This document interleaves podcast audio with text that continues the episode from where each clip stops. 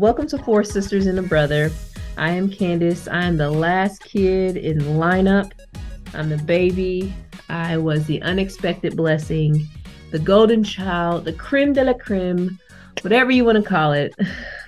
um, but I'm just going to tell you a little bit about myself and how I grew up as a kid. So, for me, growing up, I was pretty much the only child. By the time I got into like middle school, everyone was gone out the house. Um, so, sports was kind of my center as well, as you heard from, you know, Jocelyn and and Tiffany. Um, it just gave me something to do. So, I played a lot of basketball, um, organized basketball, AAU basketball. Um, by the time I got to high school, I played five different sports just because I could. Um, so one of them being basketball, I played volleyball, um, I played uh, softball, um, and I even did golf. And one, the last one I did was cross country, and I don't know why I did that. Actually, I do know why. Um, my coach said it would be good for basketball, but you know, if you know me, you know running like that is just not for me. Um, so I only did that for one season, but I kind of centered myself around sports. Um, did just fine, got to college. Um, I did not play sports in college, um, but you know, I, I didn't know what I wanted to do. Um, I knew I liked to be in, it was either going to be like athletic training or physical therapy. I went the physical therapy route and I even got a job at a physical therapy place um, when I was in undergrad. And I think that's when I realized that that was something I didn't want to do. But at that time, I was too far along in my progression, my degree progression, that, you know, would have added, you know, extra couple years or whatever. So I didn't want to do that. So I just finished out my undergrad major in HK or health and kinesiology, which is the study of the body.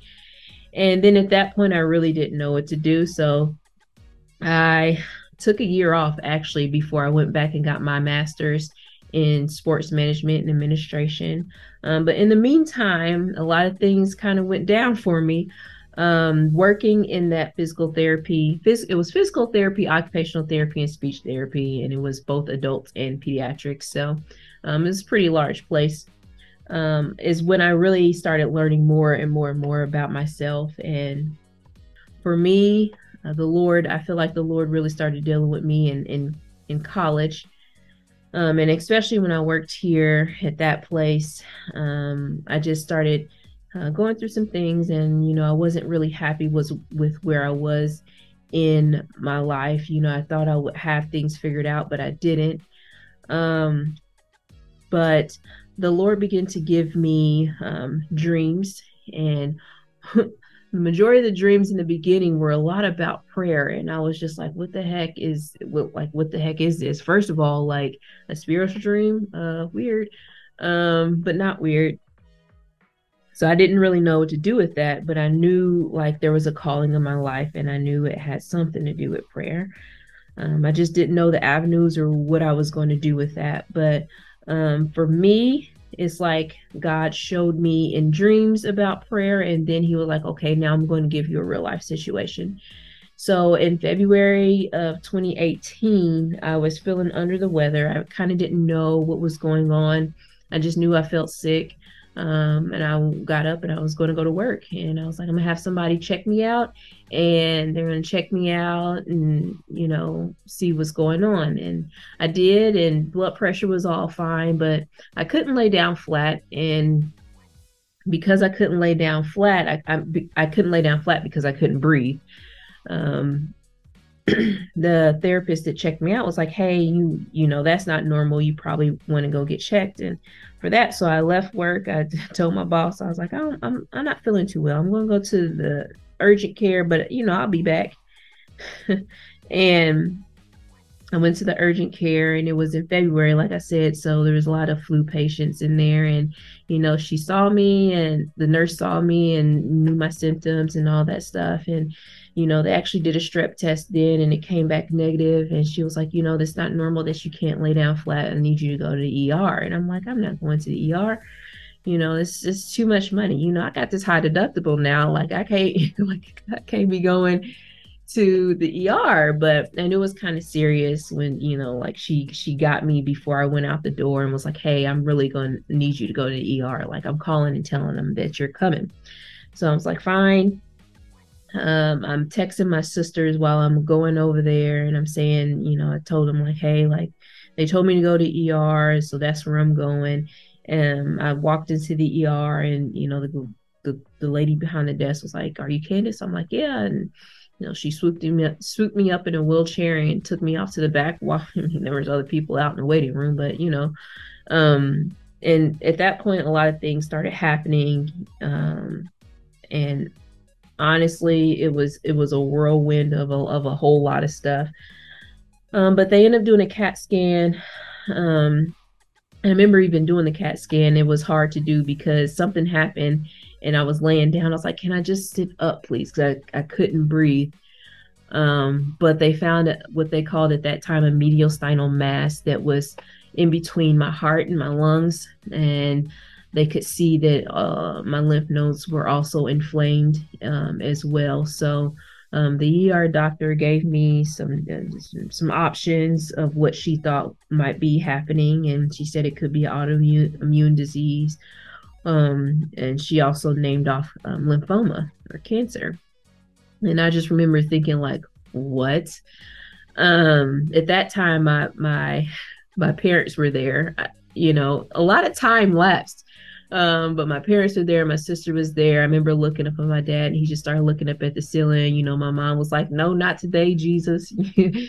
you know, and all the doctors started coming in the room. So I had a pulmonologist, I had a cardiologist, I had a um, renal doc um, because I don't know what ha- I really don't know what happened to my kidneys, but they was just like I don't feel like it. So they, I don't know that they stopped working, but I had like pitting edema in my feet and um I had an oncologist in the room and I also had infectious disease doctor. So five specialty doctors and they were all working to try to figure out what was going on. And, you know, they said, you know, we're going to try to biopsy this this mass and kind of see what it is. And um I remember the next day um, I went in to get it biopsied and um, I remember breathing in this really nasty, nasty whatever it was to numb the back of my to back to numb the back of my throat. But um they said they went in and tried to get something out of it, but it was it was calcified. Like it was a hard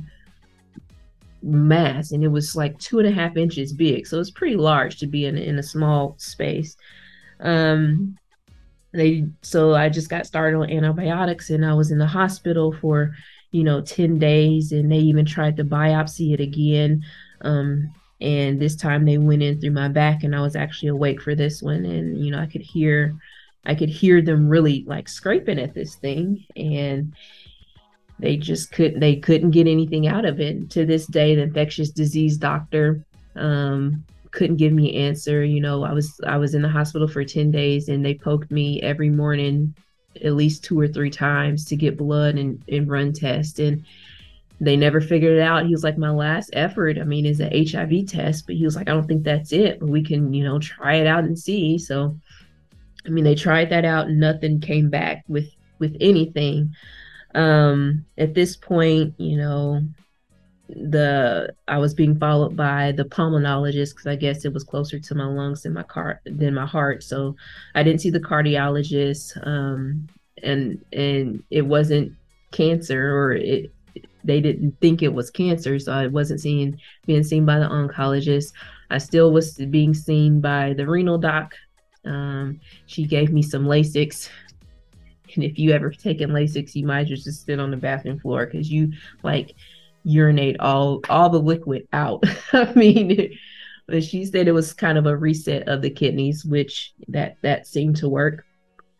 Um, but all during this time, it was just like prayer was just. I know, I know there were some prayers that reached the heavens to the point where God Himself was like, "Okay, let me let me see about this." Like that's literally what it feel like to to this day i really do feel like um, it could have been cancer, but because of the prayers of the righteous people that went up to heaven he like he had to come down and see see about me. And i know my sister preached a sermon on on on prayer and she had a lot of different examples in there but i was one of the examples and she began to tell her viewpoint of everything and how she sent out her prayer texts and um, everybody at her church was praying and a, a lady from her church called and was like you know hey we've been praying for your sister and she was like, uh,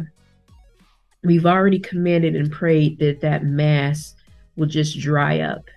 And I didn't know about this till after the fact, but knowing that the mass literally dried up, it's just wild. And I remember my dad at the end of all of this just saying, like, you don't know how many people were really praying for you. And I'm like, I can only imagine because you know my mom got her prayer groups and my dad got his prayer groups and my church at the time was praying and you know everybody had their different groups and we just come from a praying family so um it was truly truly truly the prayers of the righteous and I really feel like that was the Lord saying hey I gave you dreams about prayer and this is what prayer can do in real life so I think that alone um took my prayer and my worship life to like a whole different level. Um so after that was all done, I still had to come back to this job. Uh, I was still working in physical therapy. I didn't really like that position. I liked the people that I worked with, but I had some um, issues with people that were in higher positions above me. Um, and so I was like, like, Lord, what is this? I just need to learn like what I need to learn so I can get out of this situation. And my sister, my other sister, um, spoke a message and she was talking, it was so simple. She was talking about our lives and how we're, you know, we're seeds and we have purpose and you put the seed in the ground and you gotta water it. But you know, was different analogies like the watering is the word of the word of God and um, she got to the point where she started talking about like atmospheres and cultivating an atmosphere for that for that um, seed to grow. And she said sometimes you just gotta honor the people that's in those leadership positions. Otherwise, you're never going to get out of the position that you're in. And I took that to heart. And I went back to work and I was like, I'm going to honor these people as best as I know how.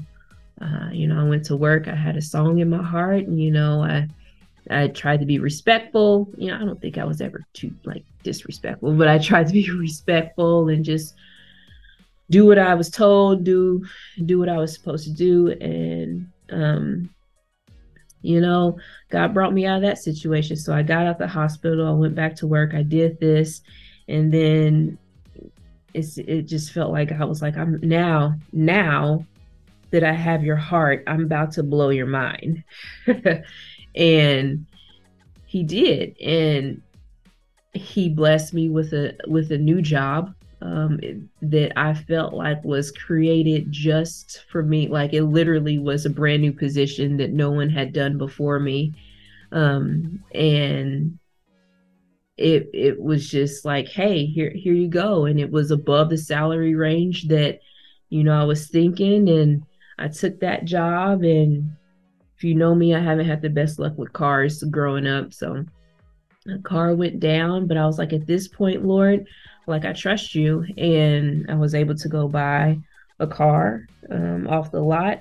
And I was like, well, you know, if we doing all this, Jesus, what about a house?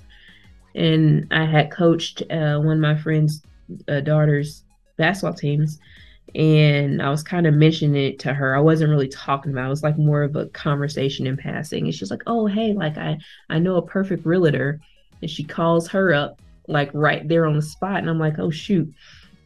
And she uh she was like, "Oh, I love working with first time homeowners." And this is when the market was hot and stuff was being sold in the middle of the night. She was like, I really think you would like this one house she was like, it's not on the market, but she has a friend who was selling it and he was actually flipping it. So she showed me the house. And when I got to the house, it was like a true flip. Like it didn't have no siding, it didn't have no carpet. Like the walls were still up, but it, it wasn't painted, you know, none of that stuff. So she was like, if you could just be patient and wait, she was like, I really feel like this would could be the one for you. So I did, and I waited months and months and months. Well, it wasn't that long. It was a few few months. But uh, after talking to the guy who was flipping it, he was like, "Hey, if you're really interested in this house, he was like, I'll let you pick out the backsplash for your kitchen, and you can pick out the countertops if you want to." And he started letting me pick out different things in this in in my house, and I was like, "Oh, okay." And then he sold it to me. He was like, "Hey." and you're doing me a favor by not putting it on the market because I guess it cost him to put it on the market. So I, I even bought it for under what I was thinking I was going to buy it for. And I was like, man, God is good. But you know, we, I look at the we look at the material things. Like, yes, he gave me a job, he gave me a car, he gave me a house all within a year.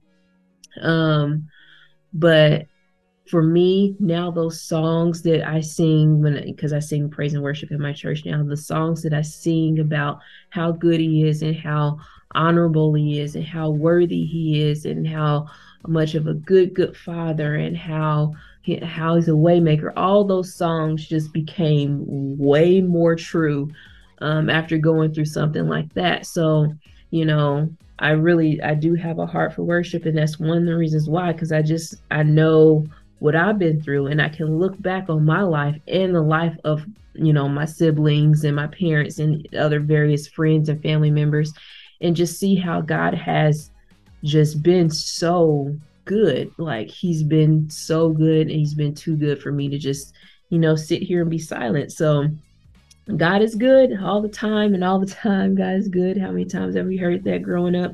But it's a it's a real it's a true statement. Um, but that's pretty much me growing up. Now I just love to travel. If you know me, you know I love to travel. A goal of mine is to hit all 50 states by the time I turn 36, even though Leah keeps saying it's 40. It's always been 36. I don't think I'm going to make all 50 states because I still have like 13 or 14 left. Um, but I also love woodworking, and I think that kind of came out of the buying a new house. And I was like, stuff is expensive and it seems so simple to make. I literally started with something really simple and just kind of grew on it. And I wouldn't say I'm a professional by any means, but you know, I, I do have some tools and I can make it happen if I need to. But I, I love I like woodworking and just spending time with friends. So um that's pretty much it about me. Uh Kansas. Yes. Uh, yes. What are the 13 states that you're missing? Um, so I have Idaho, Montana, Wyoming, Utah, New Mexico, Kansas, Nebraska, South Dakota, North Dakota, Mississippi, Hawaii, and West Virginia and Virginia. You never explained to the listeners what you're doing though. For my current job? No, for the states. You're trying to visit all 50 states by the time yeah. you turn 40. 36. By the time I thir- 36 guys. Yes, I just, you know, I you, you we grow up in Indiana, you're just like it's Indiana, it's flat land, it's corn. So you just start venturing out and then you're just like, well, how far can I go? Just something I came up with and I started doing it. When do you plan to go to Hawaii? Next year. I told y'all that. You save me your coins. Yeah, let's go. Any other questions? First of all, I didn't know that I remember that that message and I didn't know that you were thinking about it. But I will say this that I'm glad you did say that because sometimes when you're when you're having to minister to people, what you get sometimes when you talk to them is a blank stare in return, and you're thinking, hmm, moving right along to the next point because you're just like, well, nobody nobody really received or understood anything that I just said. So I try to make it practical, but thank you for that. Yeah. Yeah. And I didn't, I didn't know about the the hospital thing. I don't know where I don't know where I was at. I didn't know about that. I don't remember hearing I don't remember that. I, don't I remember, remember that. I remember Tiffany calling me and I was at my job and she said, I just want to call and let you know the Kenneth and I was like, What? Maybe maybe for a little bit, but not for that extended amount of time though. And if, and what that was about or anything. I remember it because my coworker told me to just leave and go. She said, just leave and go to the hospital. And I was like, but, but, and she was like, just go. And I was like, okay. I do have an unrelated question though. Being the youngest, do you feel like you got any special treatment and or privileges? Yes. Oh, sorry. That wasn't me. No. Yes. Yes. Mommy Daddy was too tired to, to deal with you like they was dealing That with us. see, see, that's what I tell you guys. It's because of you. So blame yourselves because y'all ran our parents through the ringer and they was tired. They was tired after they thought they was done and they was tired. So by the time I came along, they was like, look, so you think that I got away with more stuff? I did. But blame it on yourselves because you the ones who tired them out rolling down Dead Man's Hill, throwing rocks at cars and beating up people in the neighborhood. Just saying. Hmm. I You rest my case. That was Dante and Leah. Nowhere where there's Tiffany in there. I tried to blend in with the couch. Tiffany so- already got in trouble. Just like they pushed Candace down nine steps in that box and she got that she got that knot on her forehead. And we all I was like, I didn't have anything to do with that, Dante. No. And when they say they're tired, I think you're only bringing up the negative things. It wasn't that. It was just, you know, life. I mean, it, it wasn't me that was running them all over town every Saturday for basketball tournaments and all this other stuff that they were doing. It wasn't me. Okay. So that was why they were tired as well. So You because you had choir events that were happening on Saturday. So not Mhm. only were they taking us places, they were taking you somewhere to sing. What? well, Got him. Got him. the point is they were tired. okay. Anyways, Rapid fire. Mine are in the form of would you rather's. Would you rather have a completely automated home or a self driving car? Automated home. Would you rather live on the beach or in a cabin in the woods? Remember Mm. Cocaine Bear now. That's- let's let's do the beach. Would you rather be completely invisible for one day or able to fly for one day? Fly. I can finish off the rest of the states. Would you rather? I know the answer to this one. Would you rather travel the world for a year, all expenses paid, or Oh. have 40 grand to spend on whatever you want? Travel. All expenses paid for a whole year. You know how many places you could go? Would you rather lose your passport or your phone? Um, I say my phone. Okay. Um, would you rather walk barefoot in a public restroom or get Mm. poisoned? Or get You poisoned. What? Well, walking, pu- walking on the public bathroom can't poison you. I I, I would say because poison can kill, but walking on a bathroom floor might just give you gangrene to big toe. Big toe may fall off, but I'm still alive. So Wow. I'm say walking Wow. on a nasty bathroom floor. Would you rather, last one, be able to speak every language on earth or just communicate with aliens? Speak every language. You said communicate with babies? Aliens! Aliens. Thanks for getting to know all of us. Um, and we'll talk to you next time.